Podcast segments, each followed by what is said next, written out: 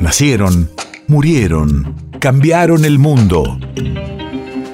En Nacional Doc, siempre es hoy. Siempre es hoy. veinticuatro de abril de dos mil dos. Hace veinte años fallecía el político, periodista e historiador Alejandro Olmos, quien denunció la ilegitimidad de la deuda externa.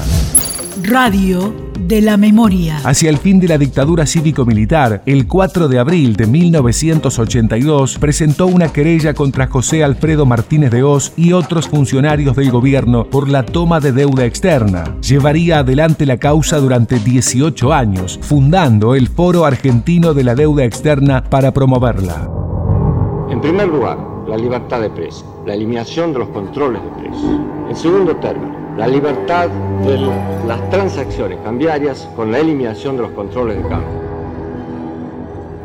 Yo soy de los que están convencidos que si nosotros hubiéramos aplicado lisa y llanamente las recetas del fondo, como la aprobación por todos los accionistas del Fondo Monetario de un plan inédito en su historia, en monto y en el plazo en que se concedió.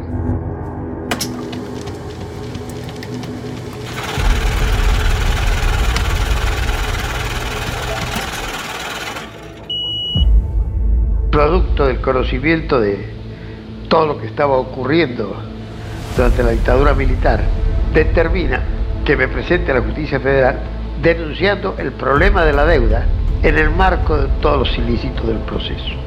Esta investigación judicial, y que ha servido y sirve para acumular prueba sobre prueba que acreditan que la deuda externa es la mayor estafa de la historia de los argentinos.